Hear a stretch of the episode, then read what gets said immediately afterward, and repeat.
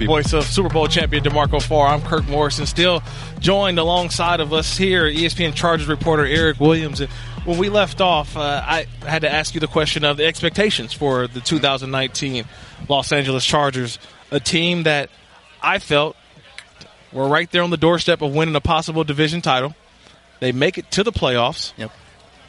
They, I, I say they kind of limped into the playoffs a little bit. They were really banged up. They were. They go down to Baltimore and they win on the road. They stifled Lamar Jackson Mm-hmm. in terms of implementing seven defensive backs and only five down, uh, four down linemen, one linebacker. But talking to Coach Lynn, that was more out of necessity and not because Yes. he was game planning.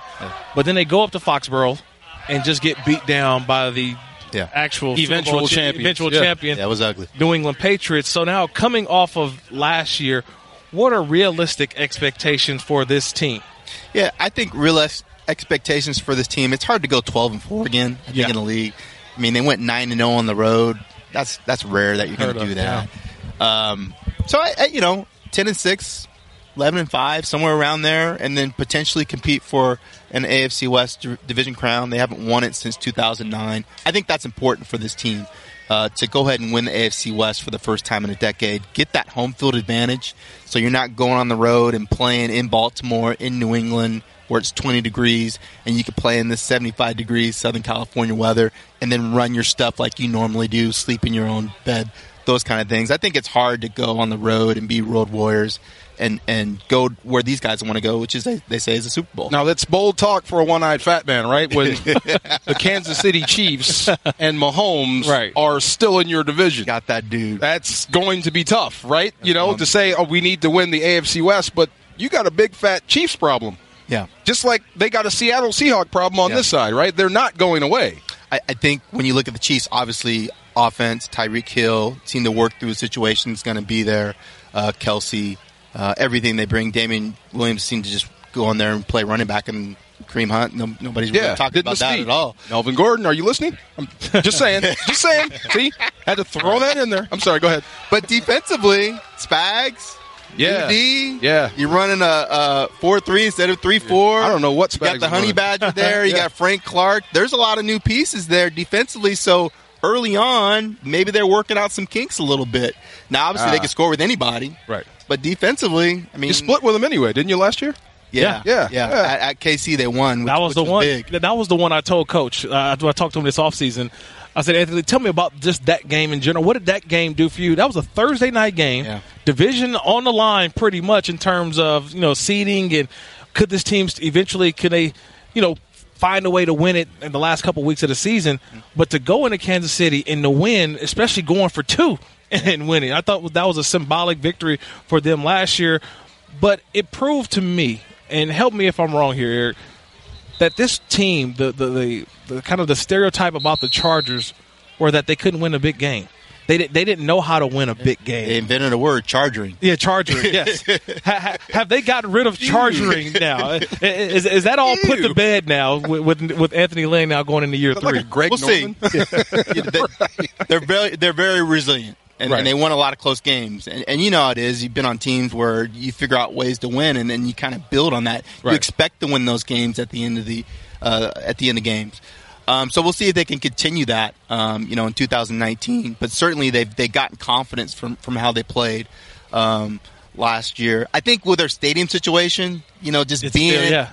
Being in there and having the opposing fans, I think from that they've kind of taken like a us against the world mentality at home and on the road because they're dealing with that. at Because it's true.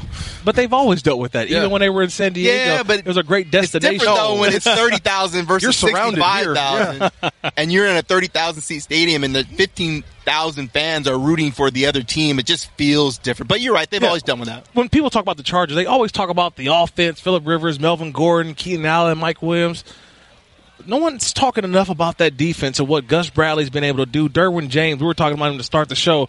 You know, one of the young, be- better safeties in all of the NFL last year. You look at the corner position; they added a couple pieces at linebacker, and then Bosa and Ingram, those two guys on the outside. So, when you look at this defense, how this defense, I feel like, can carry this year more so than in years past. Looks great on paper. Right. but let's see. So do I. What Right. they're going to do Right. in games. You're right. They got playmakers at all three levels. You mentioned Bosa and Ingram. Uh, Justin Jones has been playing nice inside for Inside. their third round pick out of North Carolina State.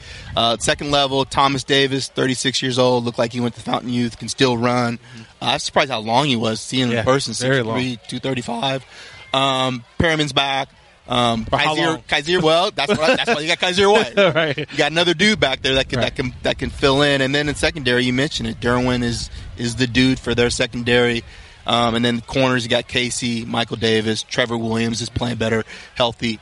Um, but then you, you got to see it. You know, is it going to happen in the regular season? Are they going to be able to get out the field, take the ball away, those kind of things? Derwin James is modern NFL football on Yep. defense, right? I mean, Yeah. you can just play him anywhere. He's he's just great. If you're going to build an NFL player for 2019, that would be a guy 6'2", 215, 220 will hit you, but also can run for four and can cover in space. Yeah. is long, can get you on the ground in space. He's great. I hope he reaches his potential. Like they don't mess it up or something bad happens. But anyway, what are you going to do at left tackle? What's going Great on with your left tackle, Russell uh, Okung? Russell has a, a pulmonary embolism from blood clots, which is, is more of That's a, bad. a life thing. Yeah, right. When is he going to be out in the field? Um, you know, I know Russ a little bit because I covered him when he was a Seahawks, was there when he got drafted. Good dude. Um, I also believe recently had a child, recently had a son. Uh, so he's dealing with that part of it too. Um, they're not going to rush him. They're going to wait till he's fully cleared with everything, and that might not happen until into the season. So he might miss games during the regular season before he's cleared and, and, and returns to the field, if at all. So right now they're they're playing Trent Scott at left tackle, an undrafted rookie out of Grambling last year that played a little bit uh, last year, and then Sam Tevi is their right tackle that that started the majority of, of last year, replaced Joe Barksdale at right tackle. Between those guys, they have I think 16 starts. Wow. Very young at tackle. Wow. They drafted a guy Trey Pipkins out of Sioux Falls, Division Two, more of a project. Long, lanky. They like his athleticism, but he just they don't know what he's going to look like when you put him in a game. That's their swing tackle. Wow. So they have legitimate issues at, at O line and a, and a guy that isn't Russell Wilson that's not going to be able to run around and evade. Um, so we'll see how that evolves, how the how they play together. Um, but that that's going to be to me the number one issue besides Melvin. I don't feel bad for you. The Rams have a center and a guard with zero stars. Yeah. Okay. Rams training camp on ESPN LA is presented by Morongo Casino Resort and Spa. Good times.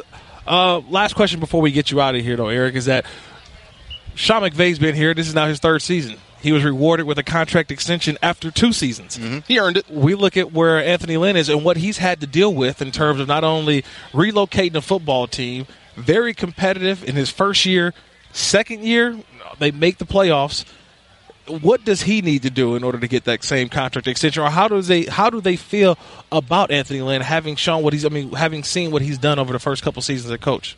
they love him in the building. Um, I think one of the things when they went through the interview process that they liked about Anthony and that that you've seen is just leadership. There was a leadership void before Anthony came in from a coaching perspective, and they're having covered the previous regime. So you're saying Whisenhunt, McCoy? I'll throw the names out there. I'll throw the name out McCoy. there. McCoy. Yeah. Not necessarily a guy that's a leader of men. well, and he was also fired from his position as an offensive coordinator last year in Arizona. So that's You said it. yes, right. That horse is almost dead. Keep kicking it. a, a, a great tactician, a good X's and O's guys, but not, I think not necessarily a leader of men. I think you have that with Anthony, Right. And then you've done a great job of surrounding him with, with, with good experienced coaches. When you said Wiz on offense, Gus on defense, uh, George Stewart, who they bring from Minnesota, you know, has a presence, coaching special teams, and then even the position coaches like Giff Smith, D line, they got dudes. And so, yeah, I mean, he's the guy. Um, so we'll see if they're gonna pay him. Don't mess it up. Don't mess- Don't mess it up. what he deserves to be paid Don't to mess keep it up. him because Okay. obviously people know about him league wise. He's Oh, not yeah. a secret anymore. Uh-uh. So if you're not going to pay him, and there's no salary cap with coaches, correct? Somebody else will. Yeah, who's on the hot seat? What coaches are on the hot seat? Uh, everybody is when, when they can fire just- you after year one. on- I, I'll give you one: Detroit. Ah, Ah, aha, aha. That's only he's only in his second year. Motown. See? It don't take long. Ah. Yeah. hey, Eric, man, appreciate the time. I'll let you get back to practice and uh, be uh, seeing what you got uh got writing over the next couple of days. Appreciate it, man. Thanks for having me, guys. I Thank you, appreciate sir. it.